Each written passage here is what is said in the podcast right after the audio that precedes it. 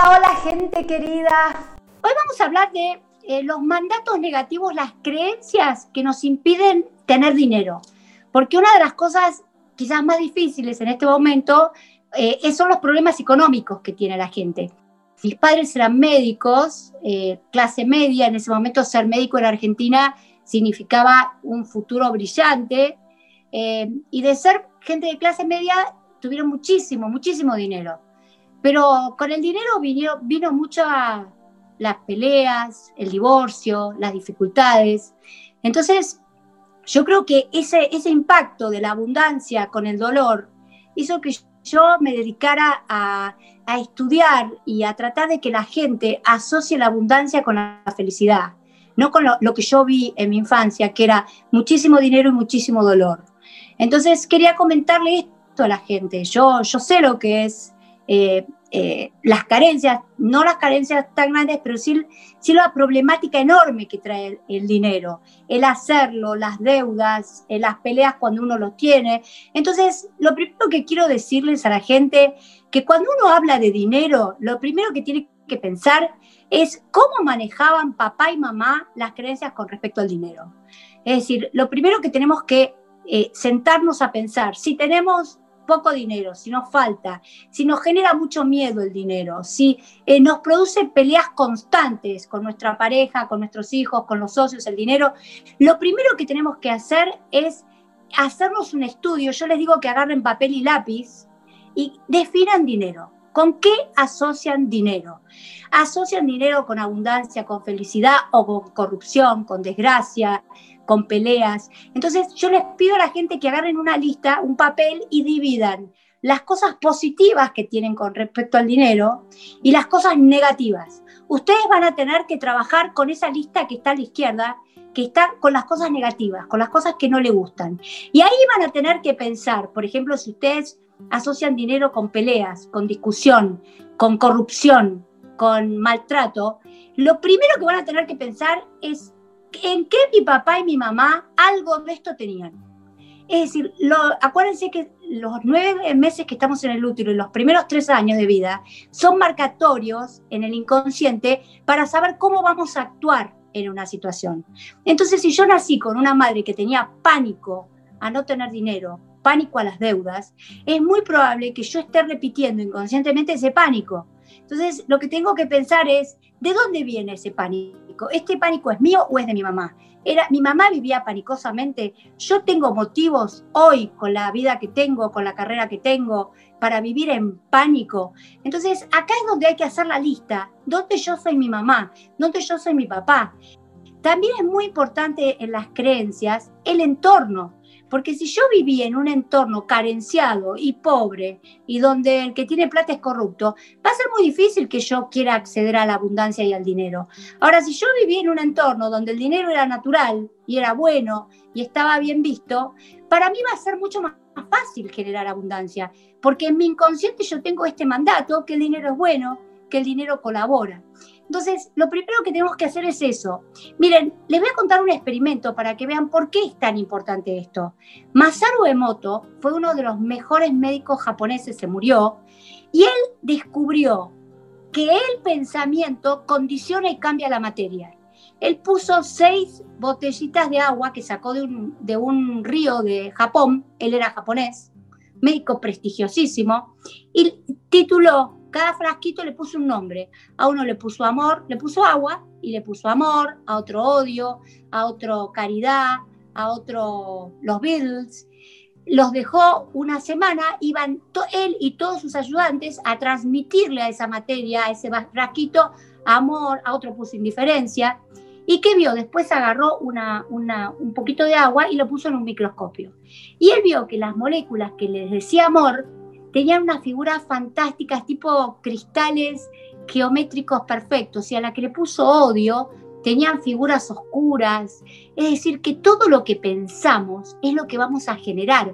Por eso es tan importante que ustedes sepan que si ustedes piensan que el dinero corrompe, que el dinero es, es, es, una porquería, que cambia a la gente, esto es lo que ustedes van a crear. Esto ya lo probó la ciencia. No es la doctora Cecilia que lo dice. La ciencia ya probó que lo que pensamos condiciona. Entonces es fundamental qué creencias tenemos con respecto al dinero. Ya hay muchísimos experimentos eh, con respecto a cómo nuestro pensamiento condiciona. Y, y, después agarrar la lista. Yo tengo, mi mamá tenía miedo. ¿Por qué yo tengo que tener miedo a mi mamá? Mi mamá pensaba que los ricos eran corruptos. Un ¿Eso tiene sustento? ¿Un papel puede hacer corrupto a una persona? Un papel no puede hacer corrupto a una persona. Es decir, que lo que uno tiene que hacer con respecto al dinero, yo que trabajé tantos años con, con respecto al dinero, es primero ver las propias creencias. ¿Qué creo yo con respecto al dinero? Lo que más bloquea la abundancia son los miedos. El miedo, el miedo es múltiple. El miedo más común es el miedo a no tenerlo, pero por ley de opuestos, en metafísica y en física cuántica, el que tiene terror a no tener dinero también va a tener terror a tenerlo. Entonces hay que estar muy atenta porque mucha gente no tiene dinero porque tiene miedo a tenerlo. ¿Y, y por qué tengo miedo a tenerlo? Me voy a tener que demostrar a mí misma cómo lo administro, en qué lo gasto, si sé manejarlo, si sé administrarlo. La opinión de los pares en el tema de dinero es fundamental. Y el otro tema es la culpa. Eh, ¿Cómo yo voy a tener tanta plata si mi hermana no tiene? O si yo tengo mucho más plata que mi papá y mi mamá. Es decir, la culpa es uno de los grandes miedos, es el tener. Es decir, la gente cree que el miedo es a no tener. No, el miedo es a tener otro de los miedos muy comunes con respecto al dinero es el dinero es como que me va a controlar la vida. No voy a poder tener tiempo libre para hacer lo que me gusta.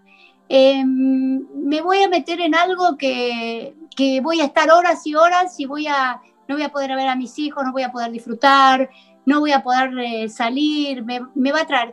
Ese es uno de los miedos más potentes con respecto al dinero. Mucha gente prefiere eh, no tener para no, no llenarse de responsabilidades. Es una energía que hay que cuidar. Entonces, todo lo que implica energía es cuidado. Otra cosa que la gente tiene mucho miedo, eh, y es un miedo muy importante, es que el dinero nos impone ser exitosos. Si tenemos una cantidad determinada de dinero y no lo, no lo multiplicamos, si no lo hacemos rendir, entonces yo me voy a sentir un fracasado. Y esto es muy importante, porque acá va a tocar la desvalorización de la persona y la autoestima. Y en especial las mujeres, bueno, los hombres en el dinero ni hablemos, ni hablemos. El dinero en este momento, como tiene tanto poder a nivel social, eh, la autoestima le diría que en este momento pasa por si tengo o no dinero y si tuve dinero, si lo administré bien o lo administré mal. Entonces, mucha gente frente al pánico de sentirse tomada examen, prefieren tener lo justo, lo limitado, lo que no me exponga a tomarme examen a mí misma. Esto creo que es otro tema fundamental que la gente no lo piensa. Es decir, si yo fracaso en un negocio o en una inversión, fue un aprendizaje. Eh, uno ve los emprendedores es impresionante. Este miedo a no ser eh, exitoso, a no a brillar, hace que la gente con ideas fascinantes y brillantes en la mitad del proyecto se pare. Hay cantidad de emprendimientos que son fantásticos, pero este miedo, el miedo a la evaluación y a la autoestima, hace que un montón de proyectos que podrían ser fantásticos para la humanidad y para la gente no se concreten hay que estar muy atenta, ¿qué me asusta? Y el otro tema, la pregunta es, y esto para todos los síntomas, a mí me ayudó mucho en la clínica, es ¿en qué me favorece no tener dinero? ¿Y en qué me favorece tenerlo? Otro, otro tema que es muy importante con respecto al dinero es el miedo al cambio. La gente no quiere cambiar. Eh, y me, incluyo, eh, la gente estoy yo, eh. Yo todo lo que implique cambio. Es decir, si yo estoy ganando mil, mil dólares por mes y de repente empiezo a ganar cinco mil, eso es un gran cambio para la cabeza. Y la gente no quiere ese, ese esfuerzo de la adaptación a, a, las situaciones. Los metafísicos, cuando yo empecé a estudiar con grandes maestros metafísicos, pensamos que todos los cambios que nos vienen son para mejor. Un día yo le dije a mi maestra, en el 2010 yo tuve la suerte de viajar a muchos lugares que amaba conocer, China, India y Machu Picchu, y le dije, maestra, tengo terror porque nunca voy a tener un año tan lindo como este. Y me dijo, Cecilia, cada año es para los metafísicos es mejor, mejor y mejor. Eh, pero esa frase a mí me aterrorizó. Y en parte hice un parate por, por un tiempo en, no, yo no puedo ser, tener tanta felicidad, no puedo tener tanta riqueza emocional, porque no era económica, era emocional. Es decir, tenemos terror al cambio, tenemos pánico al cambio, tenemos terror a estar en un nivel y bajar. El, el llegar acá y tener que bajar nos da pánico. Un poco con este tema me parece que es importante que también que la gente es escuchar el miedo. Eh, hay que escuchar. Bueno, en ese momento yo me asusté mucho. Yo es importante escuchar el miedo, pero dejarle un, un tiempo limitado al miedo. Voy a, bueno, estoy con miedo. Tengo miedo de no tener trabajo, viene la pandemia. Bueno, está bien, Cecilia, tenés miedo, está bien. Aguantate un ratito el miedo, ya se va a ir, ya se va a ir.